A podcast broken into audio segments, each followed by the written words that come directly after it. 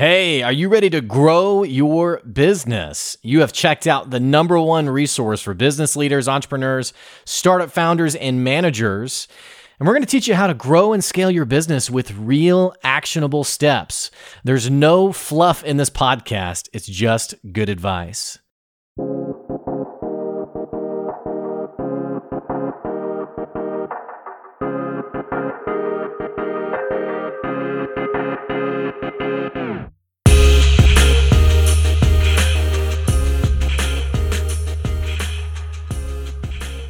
All right. Hey, welcome back to another episode of the Good Advice Podcast. Wanted to talk today about pricing and really how the heck do you figure out how to price your stuff and sell more of your stuff? It's a bit of an awkward subject only because, um, well, two reasons. One, it's kind of hard to know really what to price your stuff as.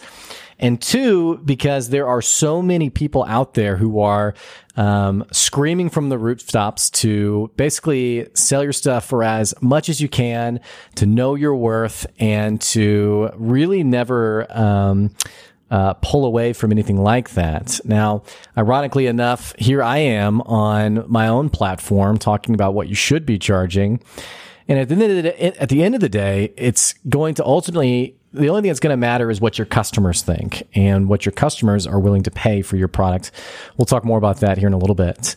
Now, if you're a first time listener to the podcast, first of all, welcome to the podcast. It's called the Good Advice Podcast because this is the place where there's really not a, lot of fluff in this conversation. I don't really talk about theory or books or anything really of that sort of thing.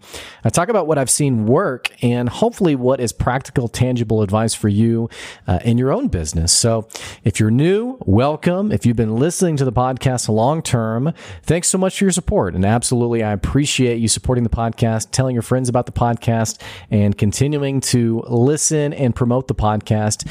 And also, if you are a Patreon, if you're at our website on the, uh, excuse me, the Patreon website, which is patreon.com slash good advice, if you're supporting us there, I absolutely want to thank you as well for supporting the podcast in that way. So, Having said that, uh, this is an episode I've been meaning to put together. In fact, I actually recorded this episode last week, and uh, you'd think that as someone who uh, I'm coming up to almost 200 episodes of the podcast, which is just insane.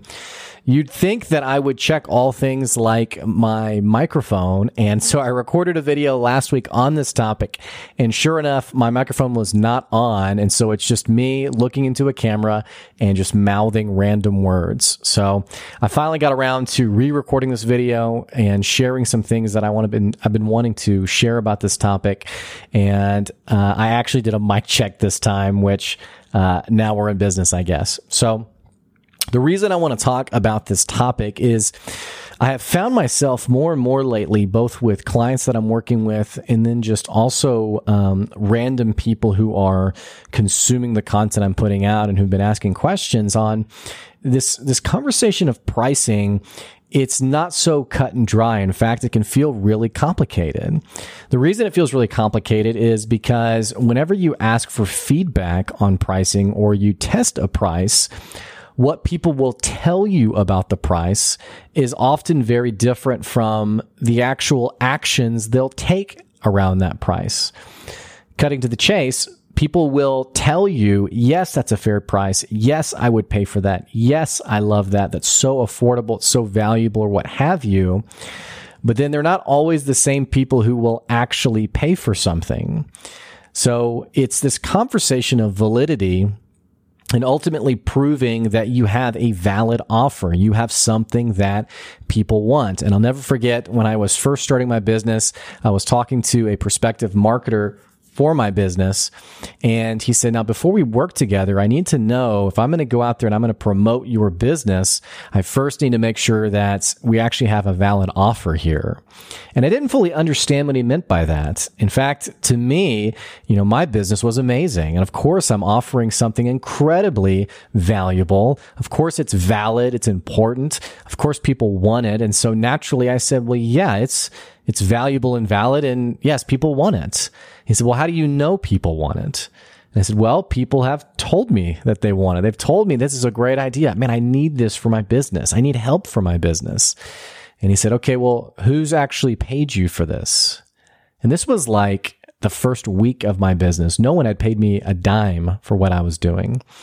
And so I said, well, no one yet. And he said, okay, well, then you don't have a valid offer. You don't have something that you have proven that people want because people ultimately communicate via their wallet. They ultimately tell you you have value by paying you for it. And since then, eh, I've since had this conversation with a multitude of people who've told me this is what I want to charge for my services. And I know it's valuable. I know people want it. And then my follow up question is usually, okay, well, who's paid for it so far? Who's bought from you? Who's actually taken out their wallet and said, yes, that is valuable? Now, this conversation can get really complicated because it takes understanding who your target market is. Uh, not all customers are created equal. And it doesn't mean that not everyone is a valuable person. They are, but not everyone is your customer. So a great way to think of this is I was talking to a gentleman who came on the podcast a couple of weeks ago and he runs buddyrest.com. It's this multi-million dollar pet supply business. And whenever he was starting his business, he had his dog, his lab, who the vet had basically said, Hey, I don't know how long your lab's going to make it. Um, his joints hurt. He's looking pretty rough.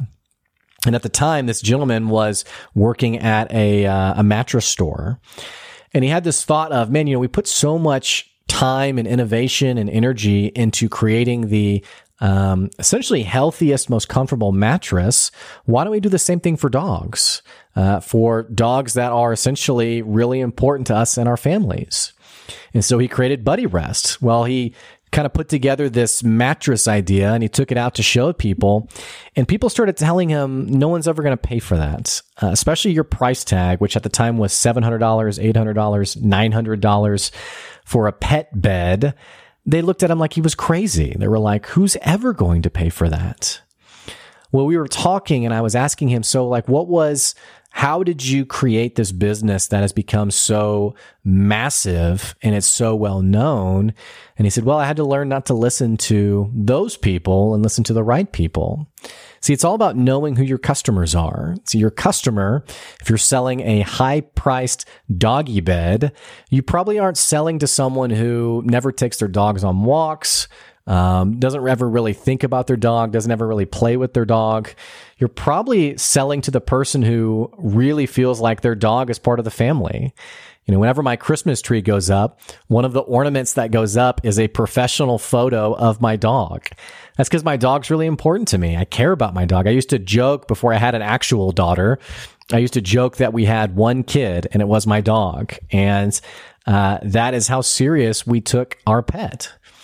So for us, because our dog's health is so important to us, we are more keen on the idea of a $700 doggy bed. Doesn't mean we're necessarily going to buy it, but we're at least closer to buying than the person who doesn't really care much about their pet. So knowing your customer is really important because if you're always getting feedback from people who aren't your buyer, it's going to cause you to price your stuff wrongly. A great way to understand this is before I started Good Advice, I was working in the corporate coaching space. So I was an executive coach. I was an executive, uh, a large group facilitator. So I was working with large corporations and we were charging a lot of money, five and sometimes even six figures for some of the largest projects we did over the years that I was there. So we're charging what can essentially be called a corporate rate. And when I started Good Advice and I found myself working with smaller businesses, there was a bit of a tension there. Now, corporations that I continue to work with and continue to do leadership and management coaching with, there really wasn't much of a rub when it came to this is what the price is. But as I got more in the entrepreneurial space and began working with small business owners, there was this sort of, okay, yeah, I like what you do but cash flow is everything to me. My my bottom line is um, often a very narrow number, and I don't know if I, I don't know if I trust you enough to really buy that from you. And so it began to put more and more pressure on me as a salesperson to be really good at selling. Now, that is a good thing. You know, wherever you are in your business, you want to become a great salesperson. And if you hate sales, either one, you have to bring on someone who's really great at sales or two, you have to continue to get reps in and until you're really good at it. But the the bigger tension there is around price, the bigger expectation for you to be that phenomenal all star salesperson, which you may not be there yet, and that's okay. Uh, which just means that if you want to sell more stuff, you got to figure out the way to do that that's actually sustainable and realistic for you. So figuring that out and understanding who my customer was has constantly call, caused me to evolve my price. And like I mentioned earlier, I had small business owners who I was asking, Hey, what do you think about this? Is this a good price? Is this a, a valuable offer? And they were telling me, yes, of course, absolutely. I would totally pay for that. But when it came time for them to actually pay for it, they weren't around. They weren't paying me. And so that is what I mean by the people who actually pay you and show you that you have something valuable versus the ones who just tell you you have something valuable. There's a great book called Passing the Mom Test. It's for the startup world and it's for people who essentially, if they're going to create a new innovative idea, they have to stop asking their mom what they think about their idea and instead get out there and start talking to customers and getting their perspective instead. It's great advice for all of us. The other thing to think about is understanding when it comes to understanding your customers, you have to be willing to let some customers go.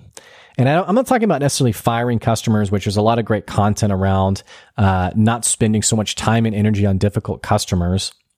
But it is more around. Uh, there was an individual I talked to probably a year or two ago who she was running an in-house uh, cake shop, and so she was baking her own custom cakes, and she was selling these awesome, uh, beautiful cakes. And she said one of her biggest problems was her customers consistently were telling her, Hey, I, I can't afford your cakes when I could just go down the street to Walmart and buy a cake there. So this woman was asking me, how do I compete with Walmart's prices? And I said, that's a losing battle. You can't compete with Walmart's prices. That's why it's called, you know, low prices or, or what is it? Uh, save money, live better. Um, so they're all about lower prices. You're never going to compete with them. But the issue isn't spending time and energy on how do I lower my prices? The issue is understanding who your customer is and who your customer is not. And so that person who only wants to go pick up the latest cake that they can get for some random occasion, they're probably not your customer. And you really shouldn't lose sleep over them not working with you. See, the kind of person who wants to buy an artisan design cake, a custom made cake with from someone who is clearly gifted and talented and puts so much passion, passion and energy into their cakes, that is someone who is your target customer. That's someone who you're thinking, okay, how do I find that person and get them to buy from me? Because chances are they're going to pay more for that. Uh, thinking more about this, let's say you understand your customer, you have to also understand that there's a concept of even with, you know, it's almost like everyone always wants the highest paying customers. And it's not so easy as I'm just going to go out and get the highest paying customers. It's understanding that your product has an inherent value to it. And until you're able to communicate that value, the market typically isn't going to naturally see that value. So more importantly on this subject, it means that you can't just slap the highest price on your product and think, okay, this will attract high price buyers. This will communicate value to people and make them think that, oh, I need to buy from this person because it's, it's the nicer product. Now, there is a lot of pricing philosophy on, um, on how, um, high prices communicate quality but without any kind of brand or um, brand strength, it's really challenging to just slap a price on and expect people to buy from you. It's also understanding that your customers have to trust you and they have to see some sort of inherent value in you before they buy from you. And that's where good marketing comes into place. That's where building relationships come into place. That's where great referrals come into place. There's been times where I've sent proposals to people and I've always included a review or a headshot of one of my customers and something that they said about me. Know, these are all things that I'm hoping to communicate value to people so they know that they can ultimately trust me that is infinitely more valuable to you than getting in front of um, people and just just it kind of feels like on social media we're all talking about you know know your worth and charge what you're worth and charge more and raise your prices. And it's not a bad concept. I mean there are people out there who are charging way too less uh, way too little and they don't have nearly the confidence they need to have to be serving their customers in their industry. But if you understand this, if you think this out a little bit, we can't all just raise our prices and expect us all to make money. There's a little bit more to it than that. And it is this concept of building relationships, building trust, and ultimately thinking about how do I communicate value without forcing someone to buy from me? And this is where we get in the conversation of the sales world of leading with value, which a lot of people don't understand this. I had a gentleman who reached out to me who was cold selling me via DM. And he said, Blake, I want to lead with value today. And that's why I want you to buy my ebook on whatever topic it was. And I kind of chuckled at the irony of this because I thought you're not really leading with value. You're leading with the sale leading with value is, you know, in my world, I'm helping business owners grow their businesses. And so in the first conversations, I'm already doing what I do in a paid conversation.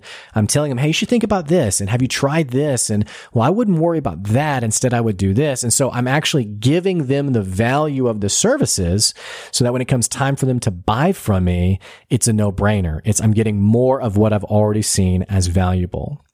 So pricing is a little awkward. It's a little challenging. You, you can't always get direct answers and direct feedback on your pricing, which is why it's always worth it to continue to test and figure it out. And if you're stressing a little bit about what exactly do I price, that's okay. A lot of us are in the same boat, frankly. So keep at it, keep working on it. And thanks for listening to me today. That is our good advice, and I'll catch you later. See ya.